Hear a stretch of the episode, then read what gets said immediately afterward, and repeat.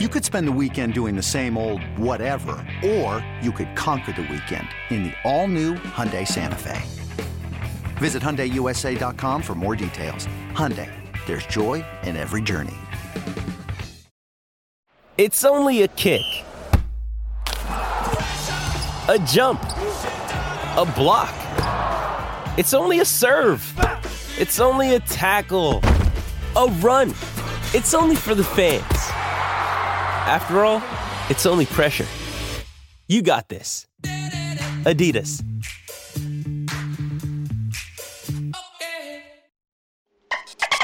This is the Porpoise Pod with your hosts, Brendan Tobin and Alejandro Solano.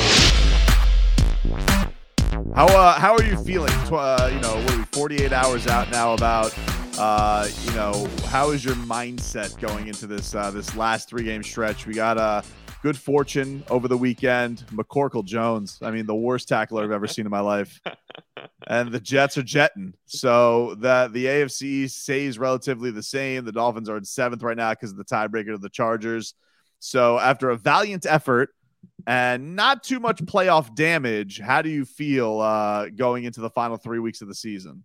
You control your own destiny. You win all three games, you're in the playoffs. Even if you don't beat the Packers, you beat the Jets, and you beat the Patriots, you're in the playoffs. The Dolphins should make the playoffs. That's how I'm feeling right now. They're going to make the playoffs. And considering how they played the other day against Buffalo, you feel like they can beat any team in the NFL, right, Tobin? Like you feel like they can go into Buffalo again and and, and beat them. Do I want that to happen? Would I have preferred to win the AFC and uh, and have a better matchup in the first round of the playoffs? For sure. But like you know that's out of the question now. So I turn my my sights on the Dolphins figuring things out the last three weeks, improving their play, hopefully staying healthy, and uh, and you know I, I I still feel confident that they can beat anybody. Yeah, because I know you said going into the uh, the Bills game, your confidence was shaken a little bit. Did this game reinvigorate some of that, even in the loss?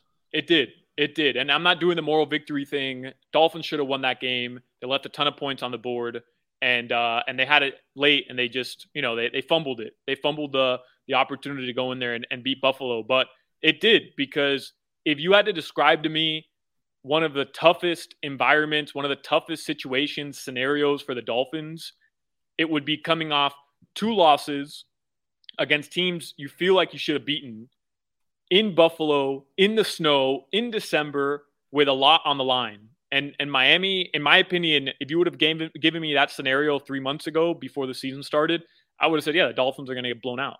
And even going into that game, Tobin, I felt like this one was going to get bad. I thought it was going to get real ugly. And the Dolphins showed me that, you know, they can they can play in those games. They can. Yeah, I, I think that it's frustrating retroactively because I, I think that they all believe this. McDaniel kind of referenced this today and in his post game is that like this effort feels like it definitely would have been good enough to at least get you one of the two games against San Francisco or Los Angeles, if not both. Um, especially the way that the offense felt like it was flowing in a much better spot. It didn't take like such a, a, a mucky start to get where they needed to go. Um, you know, I, I think for the fan base that's discouraged, I get it. Like, look, there are scars in this fan base. December swoons are all too familiar. And look, it's great for us to say it, but if they go out there and they poop the bed in any one of these games, which it's football, it can happen. No one's going to want to hear about the valiant effort that they had against the Bills. That being said, um, I, I really think that any level of this play should get them wins against all three of these teams. And I think even like I think every I think even the nat you know this is a team that I don't feel like has gotten the national respect all year. And I felt like in a lot of ways that game and a loss garnered them a lot more respect than they have gotten all year. I was like reading contenders pretenders. People are into the Dolphins. I think Stephen A. Smith even said today on first take the Dolphins showed they can hang with anybody. So in a strange way, it's it, the, the respect I feel was gained for how they played because nobody thought that they were going to go there in that weather and hang with Buffalo and put in, you know, that game going over and all of that stuff.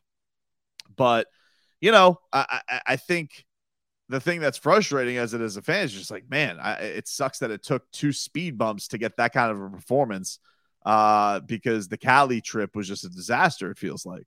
Yeah, and and you said it after the game. Had they played half as good as they did in Buffalo, they don't lose those games. At least not to the Chargers, right? Like as bad no. as they played, they had a chance to win it at the end.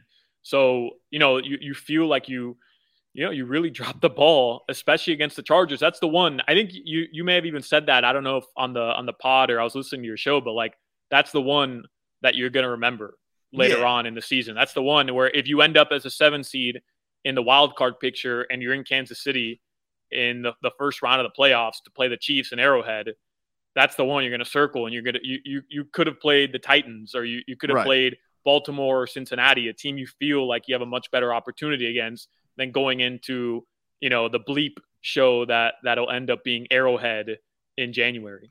Yeah, because it's like if you look back to the season and you think about the start of the season, the three game losing streak is disappointing. And there were certainly winnable games there. But let's be real about it. They had some really bad quarterbacking situations between Tua getting stretched off the field, spotters taking Teddy Bridgewater away, all that weird stuff. Like, I can't get too mad about it looking at it retroactively. Yeah. But you win the five in a row. Yeah, that that to me is going to be the one that's frustrating. Both both San Francisco and Los Angeles are frustrating, but LA for sure I think is the most because you you know you stayed out west. There was all this talk about the communication, all this preparation. The whole point of it is to have this extra preparation, and they came out like such duds in that game. Yeah. Um. Yeah, that's definitely going to be if they miss the playoffs or if they get a bad matchup. For sure, that's going to be the one we're going to be looking at, being like, what What the hell happened there? But I, I do feel like they got like even Josh Allen was saying he goes I think we're going to face them again. Like, I think we have a very good chance of facing them again. So even Josh Allen has, you know, I think there's respect there that he knows that this was a top notch team that he went up against. It's just upon them. They got to get the results these next three weeks. And, and didn't it feel to you, Tobin, um, that that was a team in Buffalo that has just been in those situations and the Dolphins haven't? I mean, bottom line, you know, they haven't won anything. We know that but they're still a team that's been in those situations. They played playoff games together already they've been in in games like that time and time again late in the season. And truthfully, the Dolphins haven't been in many meaningful games. And when they have been, they've lost them. So to me, that was just a team that knew how to win that type of football game in that type of environment, in this type of uh, scenario late in the season. And the Dolphins still have some growing pains. I mean, that that's what I took away from it late in the fourth quarter. Hey, it's Kaley Cuoco for Priceline. Ready to go to your happy place for a happy price? Well, why didn't you say so? Just download the Priceline app right now and save up to 60% on hotels. So, whether it's Cousin Kevin's Kazoo concert in Kansas City, go Kevin, or Becky's Bachelorette Bash in Bermuda, you never have to miss a trip ever again. So, download the Priceline app today. Your savings are waiting. Go to your happy place for a happy price. Go to your happy price, Priceline or Mike McDaniel goes away from what's working with you running the football. And then the Dolphins defense puts them in a perfect situation to go up two scores, and they don't go up two scores. Instead, they go up eight points. And then when you get the ball back, tie game now, you have to go down the other the other end of the field and put points up on the board, and you don't. And Buffalo makes you pay for it. Yeah, I think the other thing is like, look, Josh Allen is element proof. You know, like that guy even if he doesn't uh even if he doesn't have it all the time, you know, I thought it was a pretty streaky game from him. You know, that's the yeah. thing is like, yeah, we can get on the defense for, you know, the big plays they gave up, but they also had big opportunities and put the offensive spot. I just think that when you're going up good team for good team, every game is going to have its waves and every team is probably going to have moments where you'd be like, man, we could have done that better. We could have executed that better. But Josh Allen ultimately came through in the biggest spots when things weren't necessarily perfect. And, um, you know, I think that is the growth that has to happen. And I think Mike McDaniel is trying to implement that a lot with Tua and a lot of the young guys on this team. But I think that, you know, Tua mentioned this after the game where it's like, I do think a lot of our leaders stepped up in a big way. And if you really look back at it, like Tua, Waddle, Jaelan Phillips, Christian Wilkins, Jevon Holland, you know, uh, in Tyreek, like they all had really bright spots uh, in a lot of these, in, in a lot of pockets for that game. It's just, um, you know, Buffalo and then them are a very even team. We played two games now, and these games have both gone down to the wire. One, uh, you know, one they blamed on the sun, and the other, I guess they have no belly aching because their fans can just throw snowballs willy nilly at people. Truthfully, Tobin, the only leader that didn't step up was uh, was Xavier Howard. That's, yeah, that's kind of that's kind of the only guy that that didn't have a great game that you were expecting to have a great game. Uh, and I'm not trying to pick on X. Like we we all love X, but he really didn't have a good game. Um, he he didn't he didn't He have that had a good game you were yeah yeah Yeah, he, he didn't have that game you were expecting.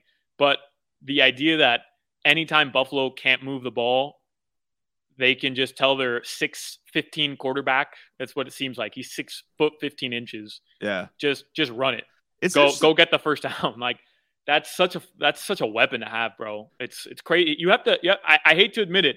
You have to tip your cap to him because because he's legit. He's the real deal. it's interesting with X too. Like, I wonder if this continues this year, like what fan reaction will be because Xavier Howard is arguably the best Dolphin over the last 10 years. Um, trying like maybe it's him and Cam Wake. Like Cam those are the, those yeah. are the two guys. But you know, I, he's had some pretty public spats with money that always turns fans off. So I wonder what it's going to be like if this is the decline, if this is the downhill. I know that he- he's very clearly physically dealing with something, but I don't know if that gets better because cornerback, when it falls off, it seems to fall off. So if we are seeing the decline of somebody, like what is the fan base's reaction going to be to X? Because I don't necessarily know for as great as he is, I don't know if he's going to go down as like this all-time beloved Miami Dolphin. I think Cam Wake has that, and I think that should this season have a shortcoming and it doesn't go far, winning cures all. But like, let's just say this is like make the playoffs and they're bounced. I wonder what the fan base reaction is going to be like to Xavier Howard because of uh, of what looks like a pretty steep decline this year. Especially with that shiny new toy right behind him, who's undrafted, and Kader Kohou. I mean, Yep. that dude, that dude is uh, he's looking like the real deal, bro. He is right. He is, yeah, for sure. He's had a, you know, he's had a really, really good year to be put in a tough spot where your high priced cornerback and Byron Jones is out. Um, he's uh, there. I could count. I think San Francisco is like the only game I could really point to and be like, man, he looked like a rookie and really bleeped up. But I thought that he really bounced back the next week. Yeah. Um, I thought the pass interference call on him was garbage. I mean, compared to what Buffalo was doing, they were basically mauling Tyreek Hill oh, out there. come on, that was So that was, that was easy little- pass interference. Come little, on, little jersey grab. All of a sudden, we're like, oh, now we're gonna throw the flags. Very interesting.